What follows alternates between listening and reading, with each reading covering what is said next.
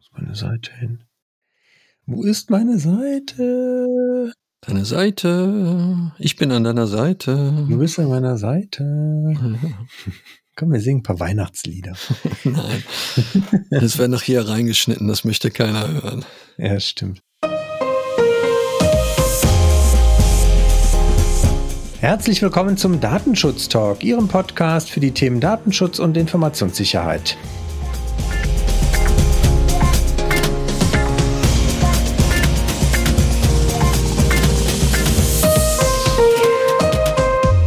Heute ist Freitag, der 16. Dezember 2022. Unser Redaktionsschluss war bereits gestern um 17 Uhr aus Gründen, die auch mit Weihnachten zu tun haben. Mehr verraten wir nicht. Aber es, ähm, vielleicht erzähle ich noch, wer wir sind. Mein Name ist Heiko Gossen und an meiner virtuellen Seite dieses Mal begrüße ich den Kollegen Markus Techel. Hallo Markus. Hallo Heiko. Willst du es wirklich nicht verraten, was wir morgen tun? Nein, ich glaube, das geht keinem was anderes, wenn wir morgen unsere Weihnachtsfeier haben. Gut. Also, also wir nehmen wir das genau, unter uns. Ja. Behalten wir unter uns, genau. Also ja. wir nehmen auch schon am Donnerstagabend auf, aber heute am 16. wird's veröffentlicht. Deswegen ist heute für Sie, liebe Zuhörende, wahrscheinlich der 16.12. Ja, es weihnachtet. Markus, haben wir da was zu? Mit Stichwort, okay, das war sehr, sehr gut vorbereitet von dir. Ja, für, für alle, die wie ich immer überrascht sind, dass Weihnachten wieder kommt, haben wir eine kleine Bastelvorlage auf unserer Webseite veröffentlicht. Da kann man sich noch Weihnachtsbaumschmuck basteln. Ich finde, das ist wirklich eine schöne Vorlage. Wenn man die nämlich ähm, ausschneidet, so wie das vorgegeben ist, dann bekommt man einen, einen schönen Stern, der sich aus einer Reihe von Menschen zusammensetzt. Ich finde das echt ein, ein, tolles Motiv und das passt doch so ein bisschen zu unserer Philosophie bei der Megosense, dass wir Sachen miteinander machen, im Team oder auch gemeinsam mit unseren Kunden und Partnern. Finde ich echt, echt eine schöne Idee. Und das Gute, wie gesagt, man kann es als PDF runterladen und dann schnell noch ganz hektisch Weihnachtsbaumschmuck zusammen, zusammenzimmern, falls man bis dahin noch keinen hatte. Weil es genau. früher mehr Lametta genau. Lametta ist nicht zum Ausschneiden dabei, aber da kann man auch mal in den eigenen Schredder greifen zur Not. Ähm, genau. Und alle, die das Glück haben, eine Weihnachtskarte von uns zu bekommen, die finden das sogar als Beilage in der Weihnachtskarte. Oh, jetzt habe ich das auch schon wieder verraten. Oh, Mist. Ah, verflixt. Ja. Vor dir kann man auch nichts geheim halten. Das ist. Ja, schlimm. Schlimm. Was anderes, was wir ja auch zu Weihnachten quasi so ein bisschen als verfrühtes Weihnachtsgeschenk in Anführungszeichen äh, gemacht haben, ist eine weitere Themenfolge im quasi zwei Teile direkt nacheinander veröffentlicht. Dienstag, Mittwoch diese Woche sind die online gegangen. Es geht um das Transparency and Consent Framework, kurz auch TCF. Die meisten kennen das, wenn sie irgendwo schon mal auf einer Webseite waren, wo es News gibt oder wo halt über Werbung Geld verdient wird. Da findet man dann in der Regel diese Cookie-Banner, die das TCF nutzen, weil man erkennt sehr schnell daran, dass es oft eine Vielzahl an Vendoren und an Empfängern von Daten gibt dahinter. Kann ich sehr empfehlen, weil wir erklären zum einen im ersten Teil auch, wie das Prinzip überhaupt dieses Frameworks funktioniert und warum das auch ohne Werbung ein sinnvolles Framework sein kann und welche Einsatzbereiche es gibt. Und im zweiten Teil sprechen wir auch über das aktuelle Verfahren der belgischen Aufsichtsbehörde gegen den IAB Europe, der das Verfahren entwickelt hat äh, und ein, ja, ein Verband der Werbewirtschaft ist. Das dazu und dann würde ich sagen, Markus, gehen wir direkt rein, oder? Ja, vielleicht kann ich noch erzählen, was ich für Themen mitgemacht habe, wenn, wenn ja, du das hören ja. möchtest. Ah, ja. okay, gut, ja. In unsere Themenauflistung gehen wir rein. Das macht Ah, okay. Ein, eine Entscheidung vom Landgericht in Essen habe ich mitgebracht zum Thema Scrapping. Dann würde ich kurz was erzählen zum EU-US Data Privacy Framework. Dann kann ich was erzählen zu einem Bußgeld in Portugal und dann habe ich noch ähm, einen Lesetipp mitgemacht. Sehr gut. Ich hätte einmal was zum Warentag, der ja letzte Woche war, stattgefunden hat, wo alle auch mal erfahren haben, was das Cell Broadcasting ist. Es gibt ein Update zu dem Datenleck bei Continental, da haben wir ja auch schon öfters drüber berichtet. Und wir haben noch etwas, ein Update zum Thema Chat-Kontrolle. Da bewegt sich auch wieder etwas oder vielleicht auch nicht. Wir werden sehen. Und wir haben natürlich Lesetipps. Dann, Markus, fang doch mal mit dem Landgericht Essen an. Genau, das Landgericht in Essen hat sein Urteil veröffentlicht. Das ist am, am 13. Dezember veröffentlicht worden. Die Entscheidung selber ist vom 10. November diesen Jahres. Und wie ich schon gesagt habe, beschäftigt sich das mit der Frage, ähm, ob es einen Schadensersatzanspruch gegenüber Facebook gibt im Rahmen des äh, Scrappings. Das ist ja ein Mechanismus, wo man halt aus öffentlichen Quellen in dem Fall, also bei Facebook, Benutzerdaten gesammelt hat, um die dann halt für, für andere Zwecke zu verwenden. Und das Landgericht ist äh, das, am Landgericht zu der Entscheidung gekommen, dass es sich hier eben nicht um einen schadensersatzpflichtigen ähm, Verstoß nach Artikel 82 handelt, weil hier kein Verstoß gegen das Datenschutzrecht vorliegt. Das Interessante ist, dass wir ja schon auch über eine Entscheidung des Landgerichts in Zwickau ähm, berichtet hatten, die den Sachverhalt etwas anders gesehen haben und ja dann auch tatsächlich sogar einen Schadensersatzanspruch in Höhe von 1000 Euro zugesprochen haben, in, auch in, in diesem Kontext, wo es halt um dieses Contract Import Tool gegangen ist. Das ist ein bisschen verwirrend, weil eine ähnliche Entscheidung halt vom ähm, Amtsgericht in Strausberg schon am 13. Oktober auch veröffentlicht worden ist, die auch festgestellt haben, dass hier kein Schadensersatzanspruch geltend gemacht wird, weil auch die keinen Datenschutzverstoß gesehen haben. Also eine sehr, sehr verzwickte Rechtslage, wenn das Wortspiel erlaubt ist im Zusammenhang mit Zwickau. Und ist das der gleiche Sachverhalt, zu dem auch das Bußgeld gegen Meta verhängt wurde, weil sie die Daten unzureichend geschützt haben gegen solche Mechanismen?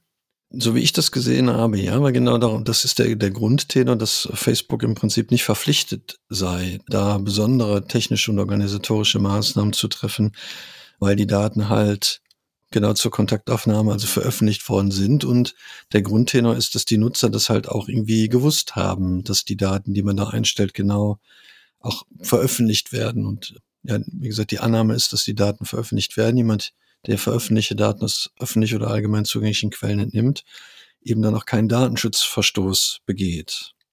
Ja, spannend, weil ich meine, der EDPB oder beziehungsweise Facebook sagt ja selber, dass das gegen die Nutzungsbedingungen, glaube ich, verstößen würde, wenn ich das so richtig in Erinnerung habe.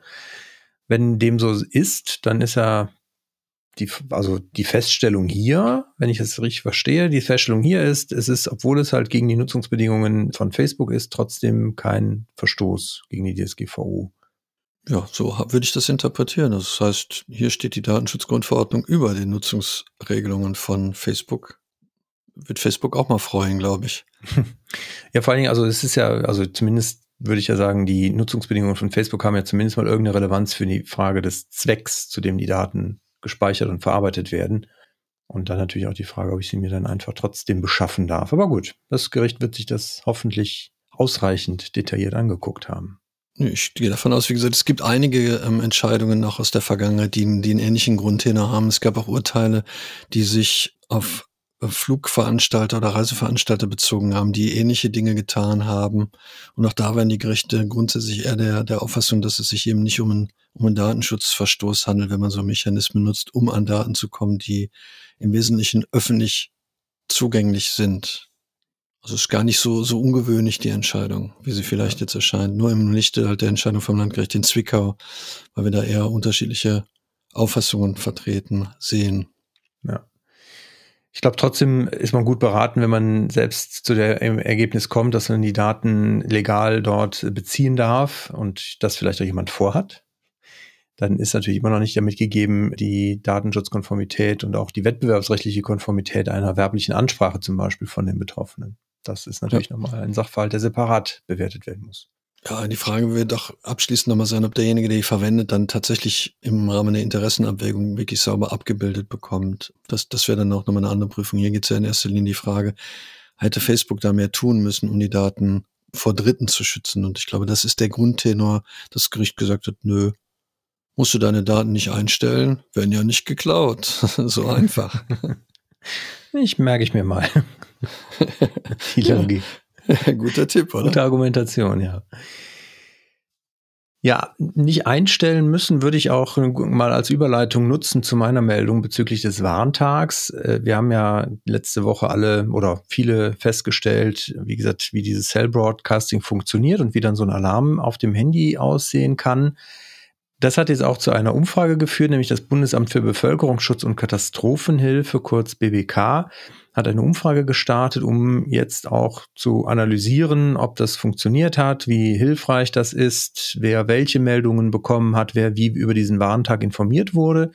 Das Ganze hat aber wohl auch jetzt bei zumindest mal datenschutzaffinen Teilnehmern dieser Umfrage dazu geführt, dass sie diese Umfrage abgebrochen haben, weil sie hier Pflichtangaben machen mussten, die sie halt nicht nachvollziehen konnten und die sie halt datenschutzrechtlich als problematisch gesehen haben. Man muss dazu allerdings sagen, diese Umfrage ist grundsätzlich anonym, also das heißt, man muss da nirgends seinen Namen oder seine Telefonnummer angeben.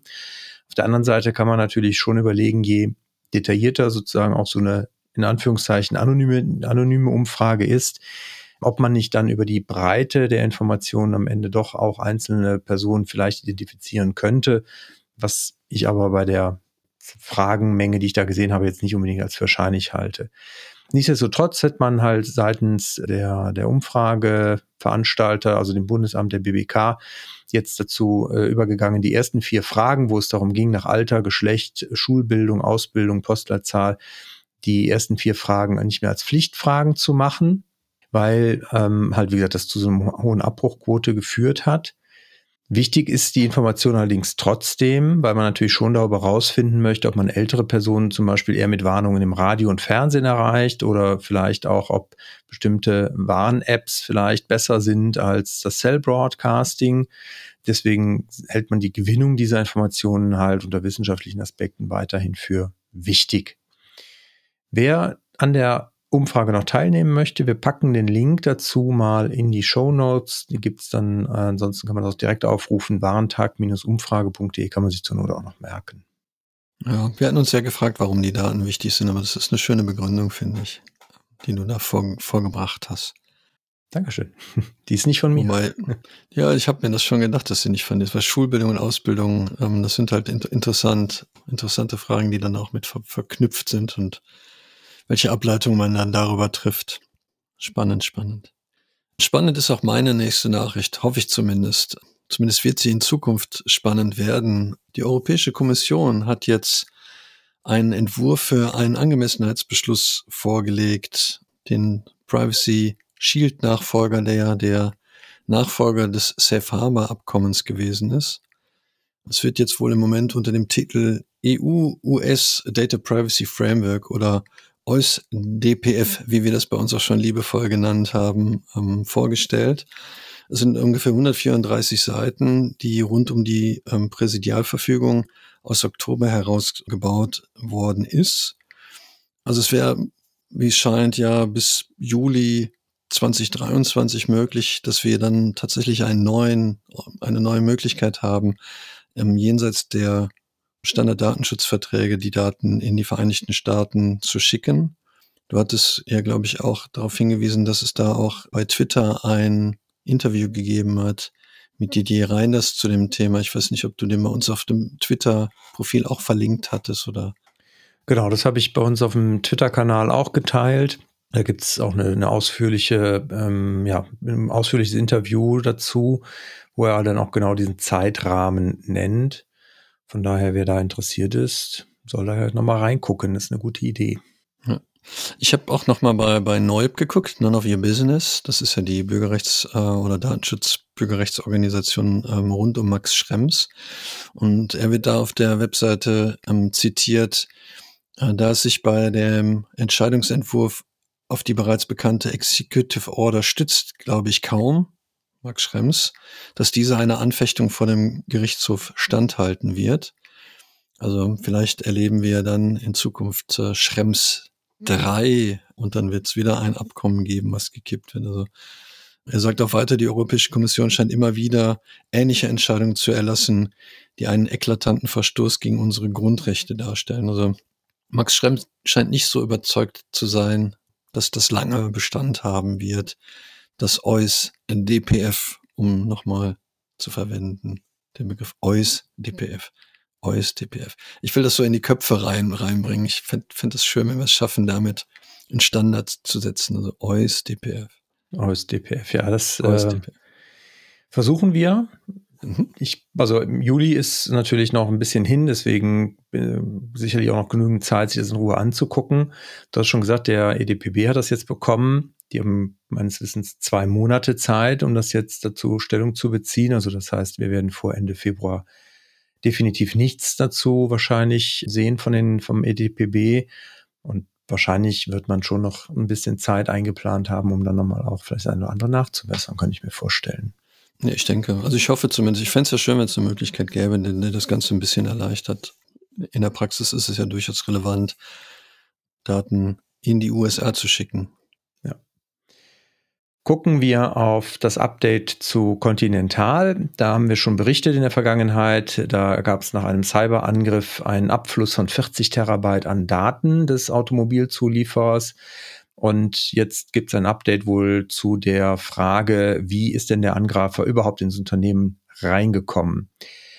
Continental berichtet, nein, andersrum das Handelsblatt berichtet, dass wohl ein IT-Einbruch über einen heruntergeladenen Browser, durch einen Mitarbeiter heruntergeladenen Browser möglich war.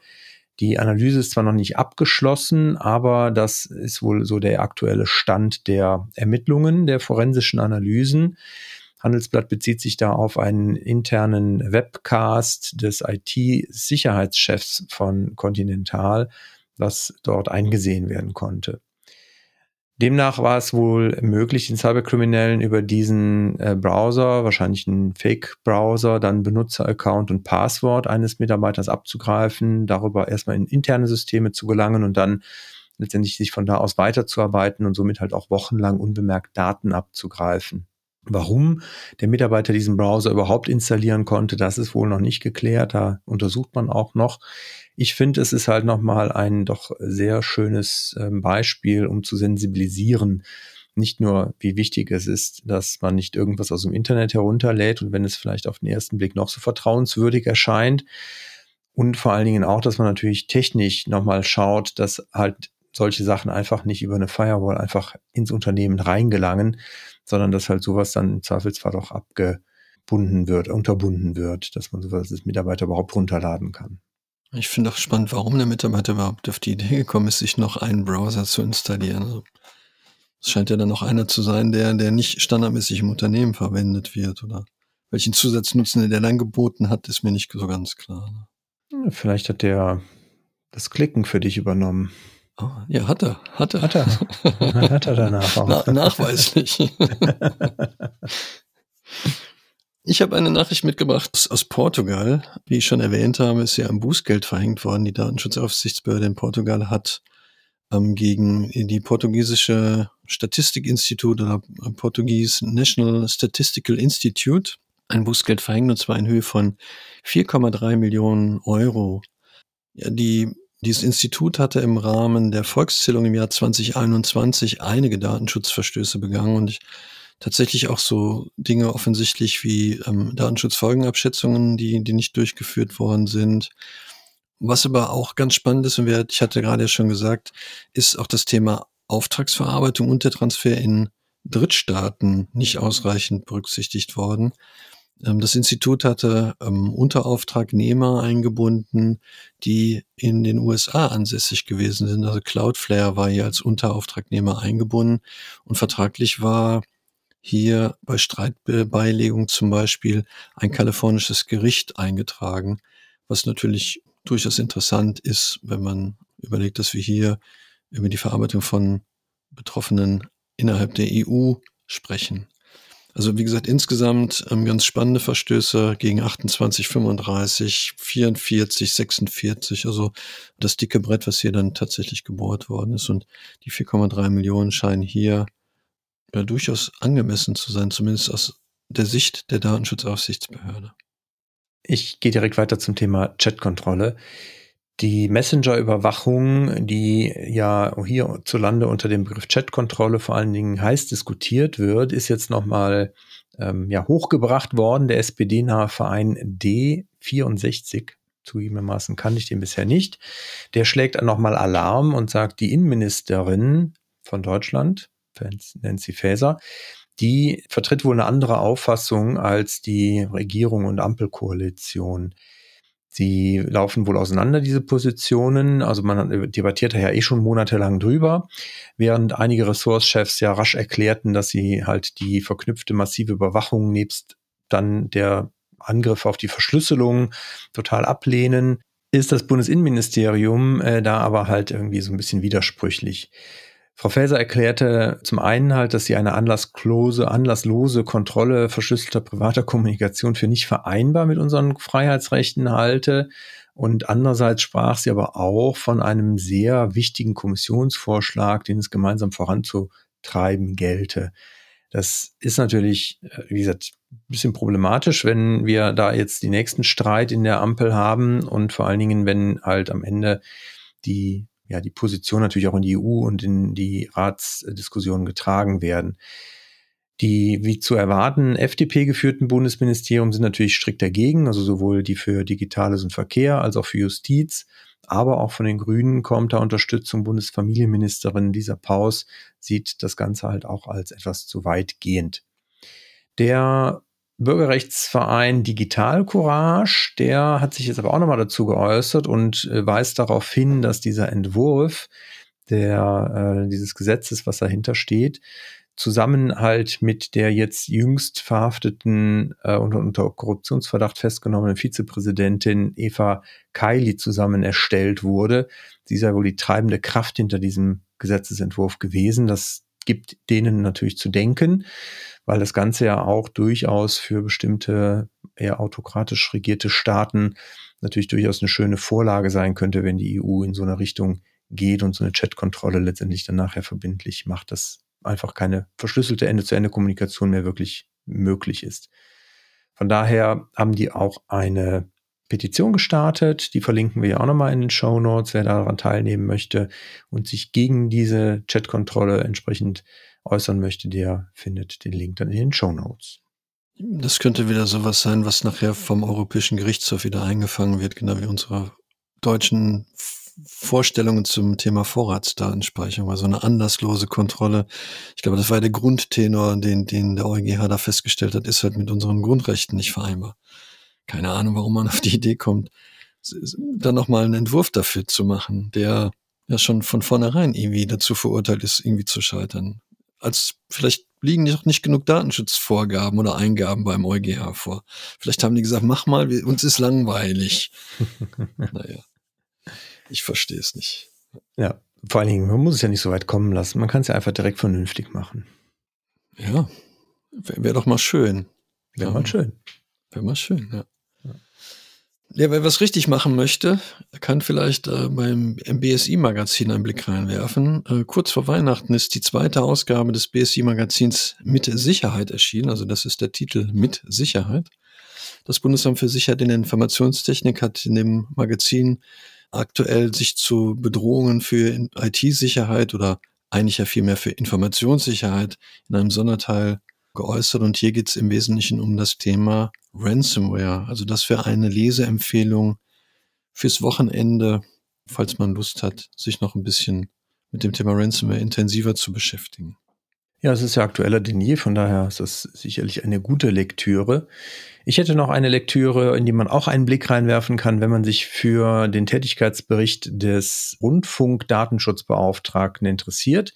Und zwar der Rundfunkdatenschutzbeauftragte für den Bayerischen Rundfunk, südlich, südwestlichen Rundfunk, den WDR, Deutschlandradio, ZDF, der hat seinen Abschlussbericht veröffentlicht, Dr. Reinhard Binder, der scheidet aus und das Ganze geht dann auch wohl, wird wohl konsolidiert, auch mit den Aufsichtsbehörden für den Mitteldeutschen Rundfunk, sodass die neue oder der neue Datenschutzbeauftragte als Kontrollorgan für diese Datenschutz, für die Rundfunkanstalten dann zukünftig über sieben Rundfunkanstalten wohl wachen wird. Inhaltlich wird, würde ich vorschlagen, werfen Sie einfach mal einen Blick rein und äh, berichten dann gerne, wenn es da spannende Dinge gibt, auf unserer Kommentarseite zu der Folge, die Sie natürlich in den Show Notes finden, wo Sie gerne einen Kommentar hinterlassen dürfen. Das, das klingt so, als würdest du mit der Abmoderation anfangen, Heiko. Wenn du jetzt nicht noch irgendwas in petto hast, ich wäre durch. Ja, ich ähm, habe ja erst überlegt, dich noch zu überraschen mit einer Nachricht, die du noch nicht kennst, aber ich habe mir das für heute verkniffen, weil es ja auch schon so spät ist heute. Okay, das machen wir dann am 1. April.